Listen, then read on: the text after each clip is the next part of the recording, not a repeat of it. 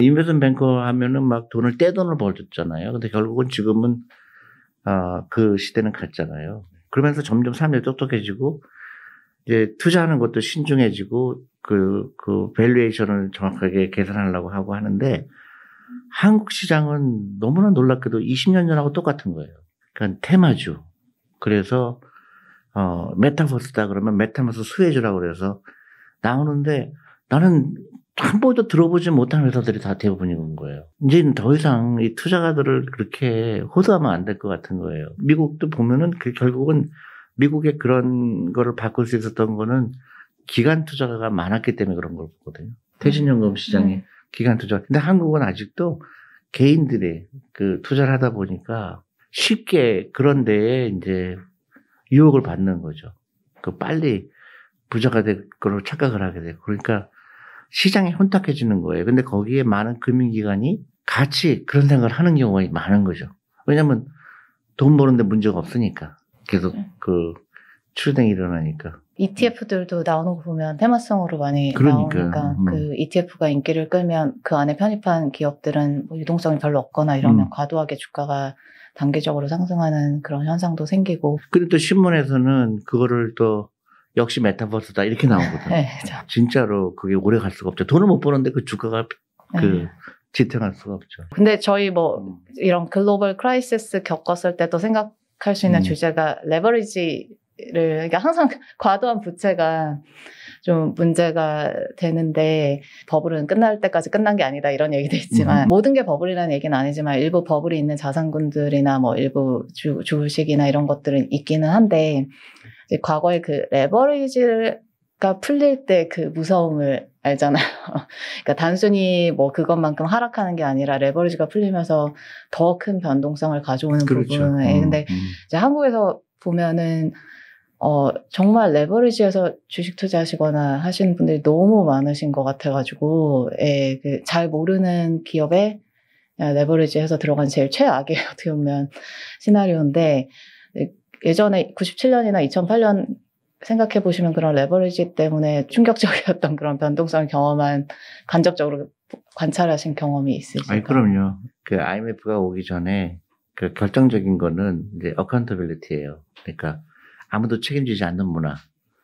아 그리고 이제 그 회사 얘기는 안 하지만 이제 기업 한번 갔을 때 어, 나는 이제 그, 그, 여러 가지 이제 지표를 보잖아요. 부채 비율이라든가. 어느 회사나 가장 쉽게 알아낼 수 있는 방법은 작년과 올해를 비교하는 거예요. 나, 내가 제일 잘 쓰는 거거든요. 그러니까 잘 모를 때 작년하고 올해를 비교하면 굉장히 많은 걸 발견할 수가 있어요. 한국에 그때 부채 비율에 대한 얘기가 많이 나오잖아요. 그러니까 뭐, 그 당시에 코리안 에어 같은 경우는 한 2000% 됐던 걸로 기억을 해요. 부채 비율이. 그리고 자동차 회사들 보니까 막 1500%.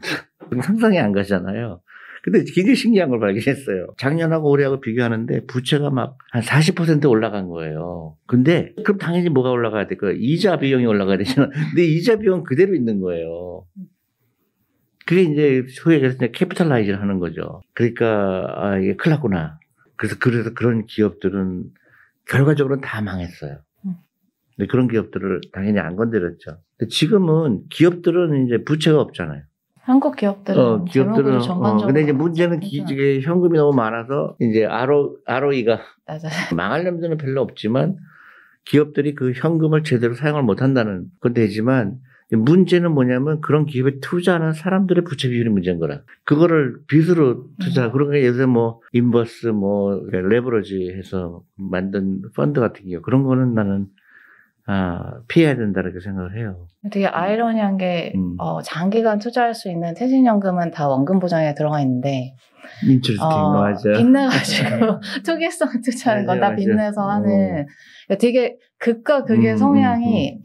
어, 모든 분들에게, 아, 모, 모든이라고 할수 없지만 되게 많은 분들에게 동시에 존재하는 게 되게 신기한 것 같아요. 사실 이제 퇴직연금 계좌를 다 좀 적극적으로 운영하는 걸로 돌리셔야 되고, 개별적으로 투자하시는 거는 정말 여유자금으로 부채 없이 이제 신중하게 하셔야 되는데, 이거는 뭐 테마 따라서 부채 끌어서 하시고 음. 퇴직연금은 다 원금 보장에 들어가 있고 이게 사실 어떻게 보면 아, 제일 중요하게 바뀌어야 될 구조인 것 같아요 한국에서 우리가 계속 노력을 하는데 이제 그 금융 강연을 통해서 근데 어우 아직은 음. 위기를 한번 겪어야 사람이 바뀌게 하는데 지금 생각해 보시면은 2008년 이후로 그런 큰 위기가 없었잖아요. 그러니까 97년 8년 있었고 2008년 있었고 지금 계속 뭐 이제 유동성이 계속 있다 보니까 그런 위기가 없었는데 그런 위기를 겪을 때 사람들이 어, 그래도 휴먼 네이처가 결국은, 어, 그래도 버블은 터질 때까지 버블이 아니야 쪽에 더 이제 이끌려지기 때문에 결국은 작더라도 버블이 터지는 게 있어야 다 이렇게 같이 또 한번 그 정신을 차리게 되는 그런 부분은 계속 반복되는 것 같아요, 보면. 그래서 반복되죠. 아까 말씀 주신 대로 2006년 막 이때 정말 그 investment banker들 거의 보너스 차, 막 파티를 했었잖아요. 저는 그거를 누리기 전에 이제 저희 회사가 서프라임 타격을 받았습니다만. 음, 근데 그러고 나서 회사가 어려워지고 하면서 이제 뭐 보너스를 받던 걸, 다- 그러니까 보너스를 보너스라고 생각 안 하고 항상 그냥 당연히 받는 거라고 많은 사람들이 가정을 하고 자기 생활 수준을 올려놨던 거예요.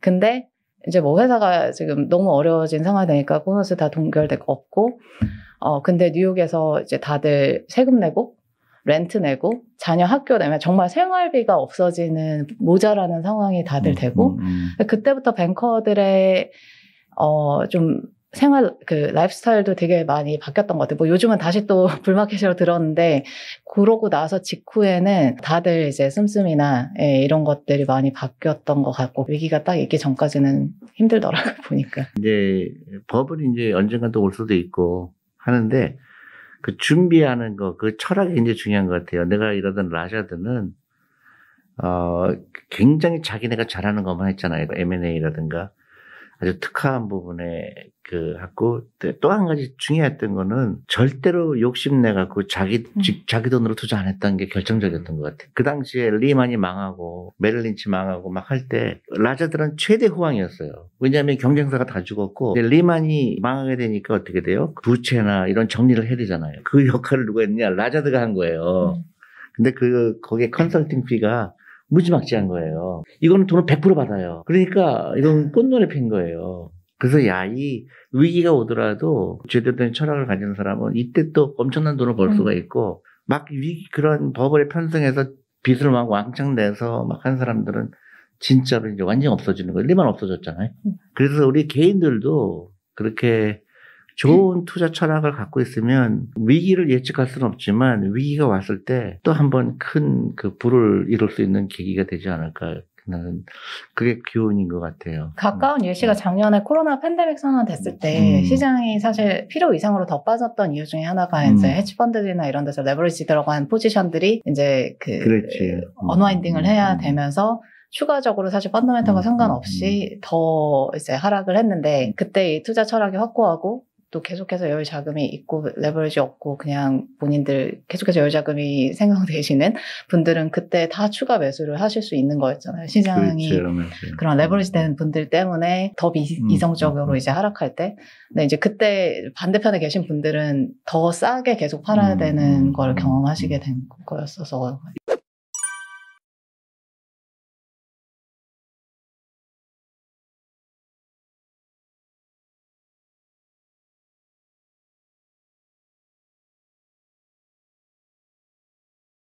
이런 건전한 투자 철학이 있는 게 중요하고 그 다음에 금융기관도 이런 생각을 해야 되고 더 중요한 거는 이제 국가를 운영하는 사람들이 이런 그 금융 지식을 알아야 되는 게 굉장히 중요하다 그런 생각이 들어요. 근데 그 IMF 오기 전에 많은 warning sign이 있었어요 한국 정부에. 그때 그런 사인에 대해서 무감각했던 거예요.